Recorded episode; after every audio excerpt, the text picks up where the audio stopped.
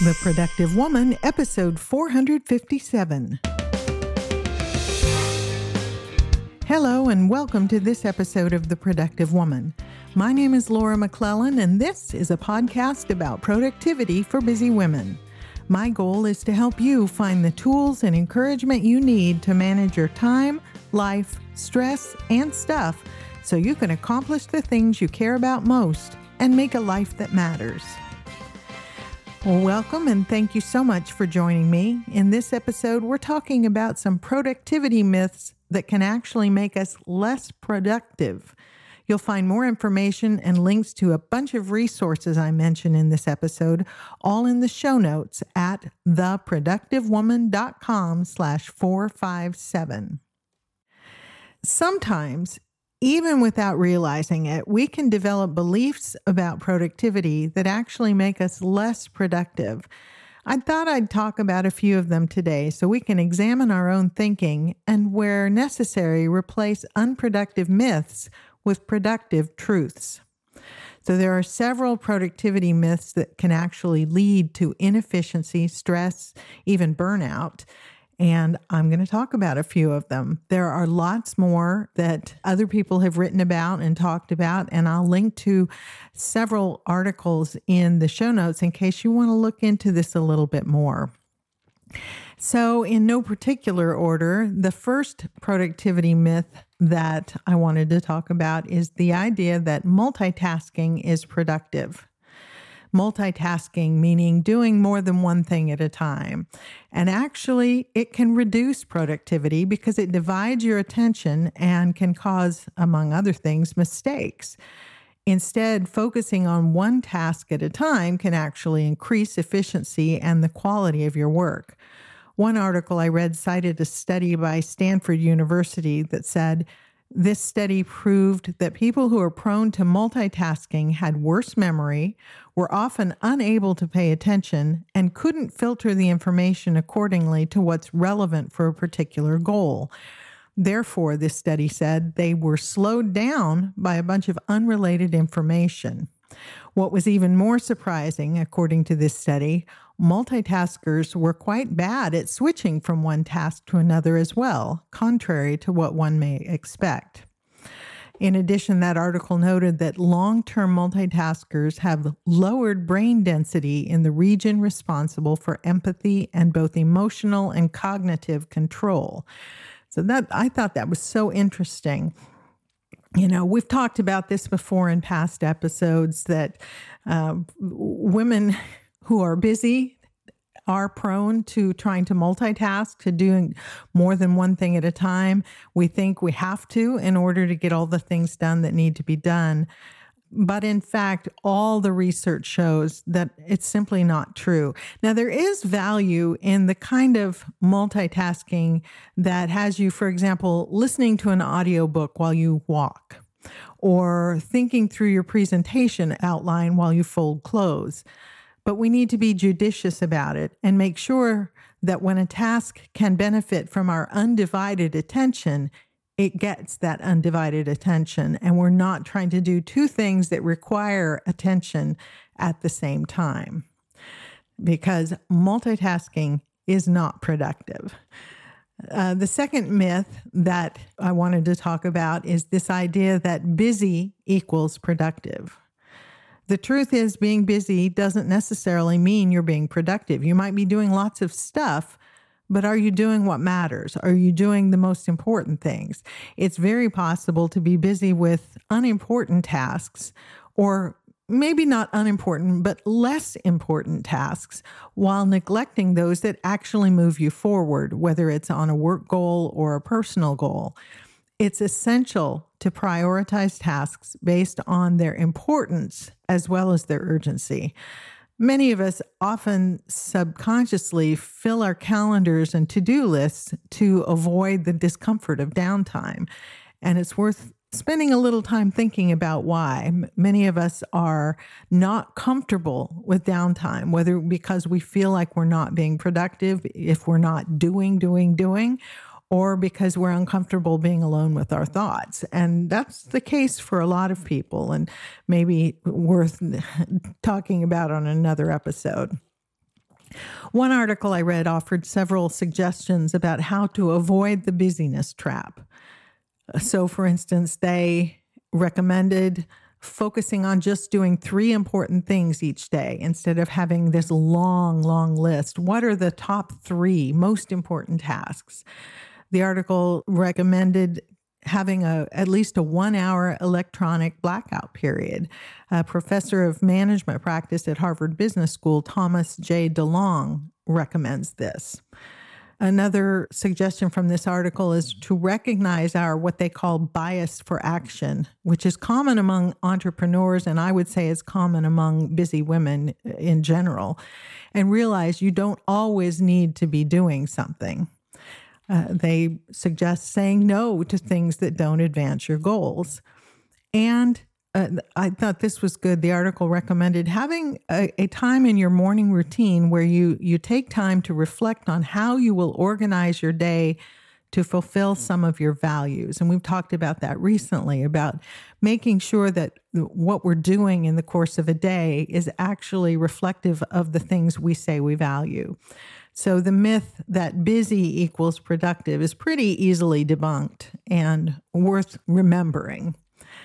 A third myth is that you have to work long hours to be productive. The truth is, the number of hours we work is not directly proportional to productivity. In fact, long hours can lead to burnout, which over time reduces our productivity. One article cited some data gathered by The Economist from 1990 until 2012 and found that, the article says, longer working hours don't correlate with higher productivity. The article said the, these data that the economist gathered found that, for instance, Germans work about 600 hours less each year than Greeks, people in Greece, but their productivity is 70% higher. This is not a commentary on any particular culture or society.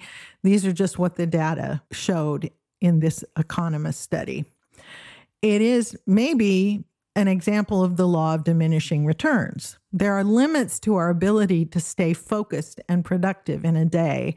The studies I read and the various articles talked about us having, you know, maybe three to four hours a day where we can really stay focused and on task. And when we keep working past that limit, we get less productive rather than more so. So it's better to work smart, to take regular breaks, and to focus in increments of time rather than trying to work long, long hours long after we're too exhausted to really be productive. Similarly, another productivity myth is that productivity means doing more, getting more stuff done. Being productive actually is about getting uh, more done in less time, not necessarily about doing more tasks. It's about effectiveness and efficiency, not about volume. Related to this idea is the, the concept that in order to be productive, to be a productive person, you need to set and achieve huge goals, you know, big, audacious goals. There is evidence, both in research and in um, personal experience, that setting up huge achievement type goals can actually create overwhelm and intimidation and, and thus backfire because we become paralyzed by the size and scope of this thing that we've set as a goal for ourselves. And so, a better approach to sustainable productivity is to focus on creating small, consistent habits rather than outcome based goals, because it's what we do every day that makes us productive uh, more than just periodic big bursts of activity. And I'm not saying you shouldn't have big goals, but one great approach to setting goals, even big goals, is to consider pondering what a person who accomplishes that goal actually does on a daily basis. What habits will lead to that accomplishment that you want to achieve? and focus your attention on cultivating those habits rather than doing this great big thing. So one example is if you know you have a goal you'd like to run a marathon and you're you haven't done it before. Instead of having the focused goal being the marathon itself, think about what habits does a marathon runner have? what does a marathon runner do on a regular basis? They they run regularly, maybe starting with a, a short distance or a short amount of time and increasing over time. They eat healthy. They hydrate. They, you know, I'm not a, a, a marathon runner, so I don't know what their habits are. But if that's something you'd like to achieve, the focus of your goal setting, of your productivity, w- would be to think about what habits a marathon runner has and start to cultivate those habits in your own life. Another example that, you know, I think about all the time is having a goal of writing a novel. This is a huge undertaking and intimidating to a lot of us. But if we can step back and say, okay, what habits does a successful published novelist have? They write daily. They, you know, whatever else they might do on a daily basis, starting with small increments and building over time. If we focus on that, doing the small things instead of doing more and more and more, uh, we're more likely to be productive in the sense of achieving the things that are really important to us.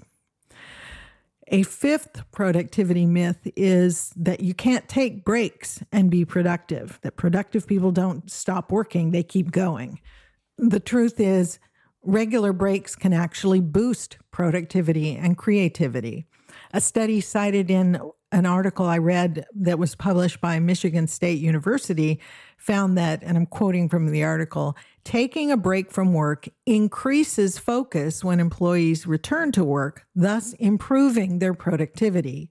Additionally, the article says taking breaks relieves some stress, which helps employees' mental health and well being. This article noted several other studies that showed that breaks helped workers avoid decision fatigue, thus making better decisions after a break, improved their creativity, promoted healthy habits, and improved both memory and focus. And so you know the the idea that taking a break means you're being less productive is simply a myth it's not true several articles i read talked about how many highly accomplished people have established habits of taking breaks even taking naps during their workday probably for all the reasons that this Michigan State University article cited, although studies show the benefits of taking regular breaks. So, Consider using something like the Pomodoro technique, which recommends taking a short break after every 25 minute work session to keep your mind fresh and focused. A sixth and kind of related productivity myth is that we always need to be on in order to be productive.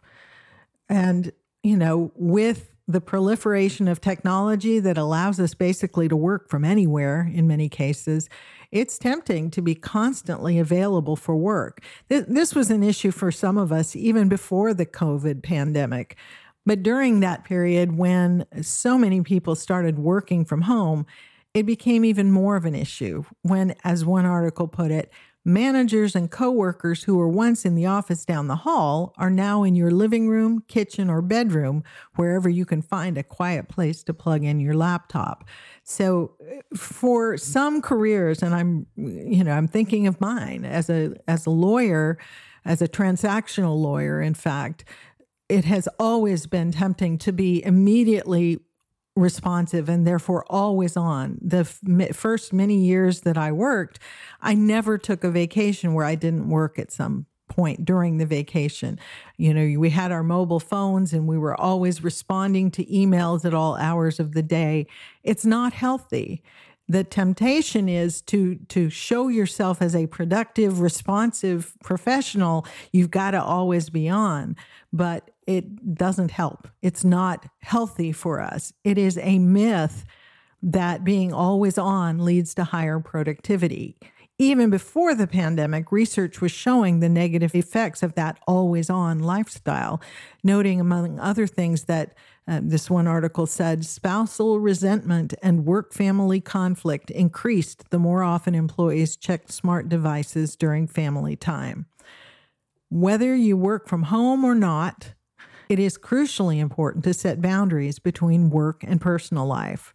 One Business News Daily article encourages us that Cutting ties with the outside world from time to time allows us to recover from weekly stress and gives us space for other thoughts and ideas to emerge. Unplugging, the article says, can mean something as simple as practicing transit meditation on your daily commute instead of checking work mails. In several articles, recommended that we set a time when we'll disconnect from work each day to avoid burnout, maintain work life balance, and actually improve our productivity. A seventh productivity myth is that all hours are equally productive. And this kind of is the basis, maybe, for this always on myth always, you know, the need to always be on because there is this myth that all hours are equally productive. And related to this myth is that in order to be productive, you must maximize every waking hour.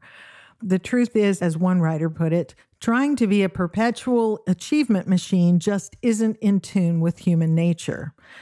Research has shown that most of us have maybe three to four highly productive hours in a day.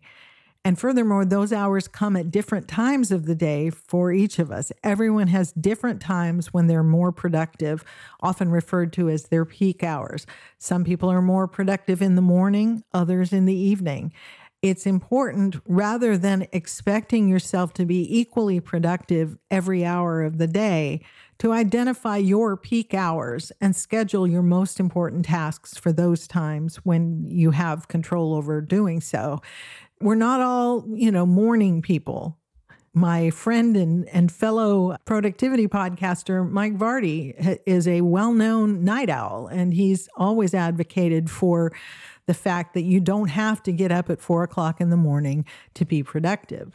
So, knowing when your peak hours are and scheduling your days and your work accordingly is important, and recognizing that none of us can be highly productive from morning till night. We all have limits on the number of hours that we can be productive.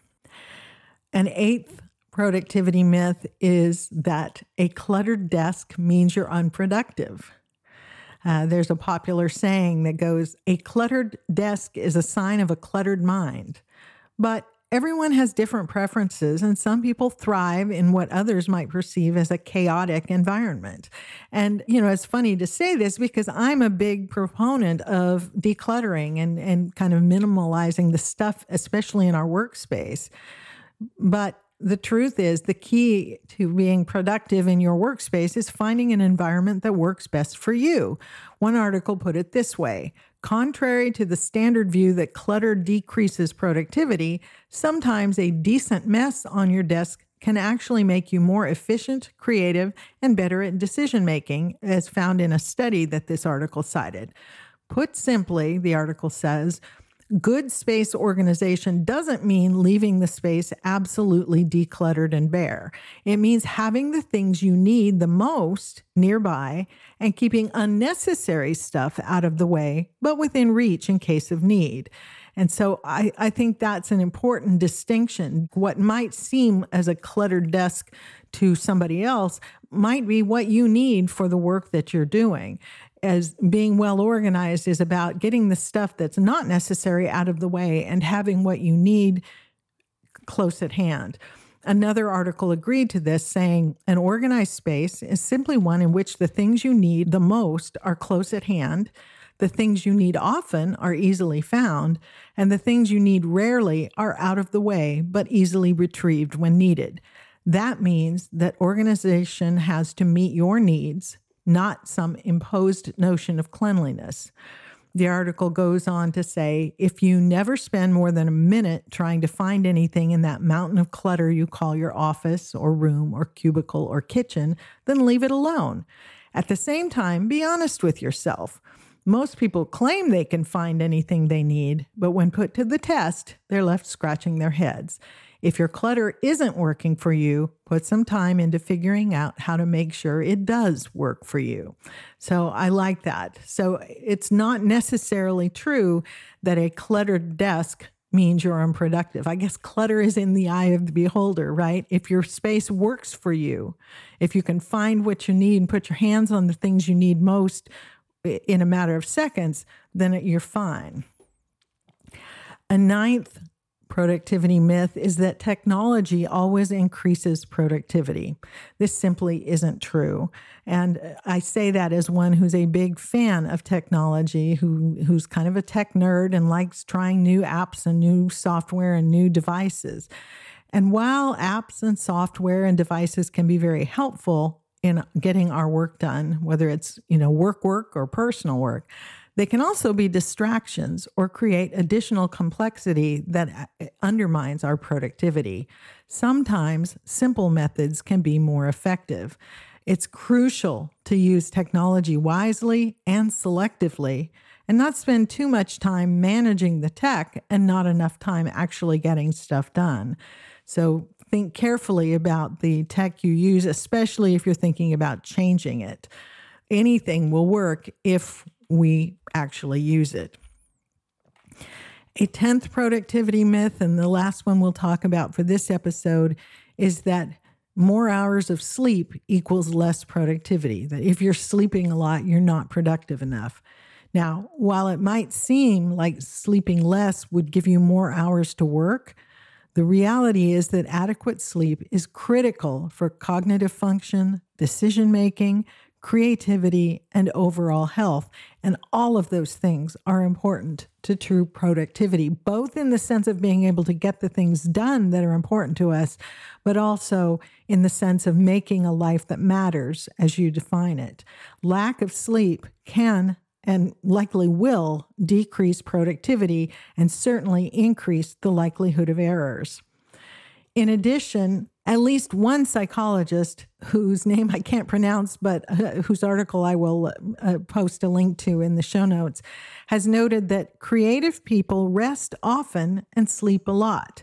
The important thing is that they control their energy. It's not ruled by the calendar, the clock, an external schedule.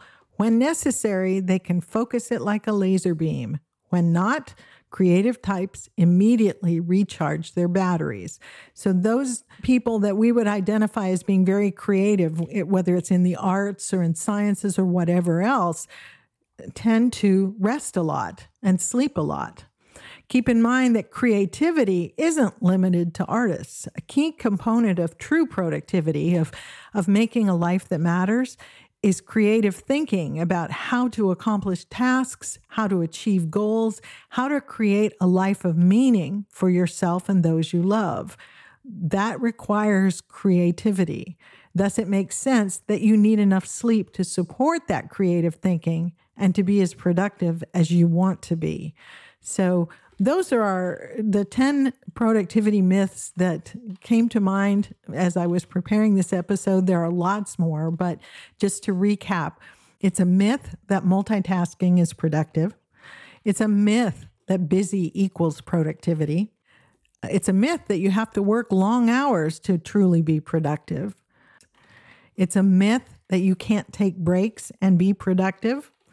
It's a myth that you always have to be on to in order to be productive. It is a myth that all hours are equally productive.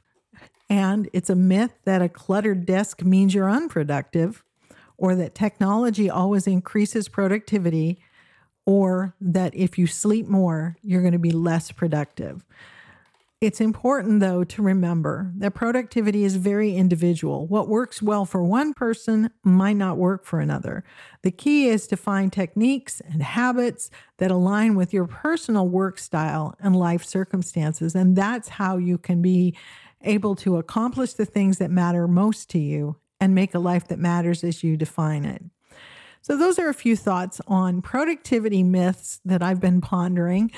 I'd love to know what productivity myths have you been acting on without realizing it? And, uh, you know, are you changing your thinking about any of those things? You can share your questions or your thoughts in the comments section of the show notes for this episode, which you'll find at theproductivewoman.com slash 457. That's also where you will find links to a number of really good articles that talk about different productivity myths and the alternative ways of thinking that can help us to be more productive. Uh, you can also post a comment or question on the Productive Woman Facebook page, or if you're a member of the Productive Woman Community Facebook group, we can talk about it there as well. As always, if you prefer to share your thoughts with me privately, you can email your questions, comments, or suggestions to me at feedback at theproductivewoman.com, and I would love to hear from you. And that is it for this episode of The Productive Woman. I appreciate you spending this time with me, and I truly hope that you found something in it that, that will help you be more productive in the way that you want to be in the coming week. I look forward to talking with you again very soon. So until next time, remember extend grace to each other and to yourself, and go make your life matter.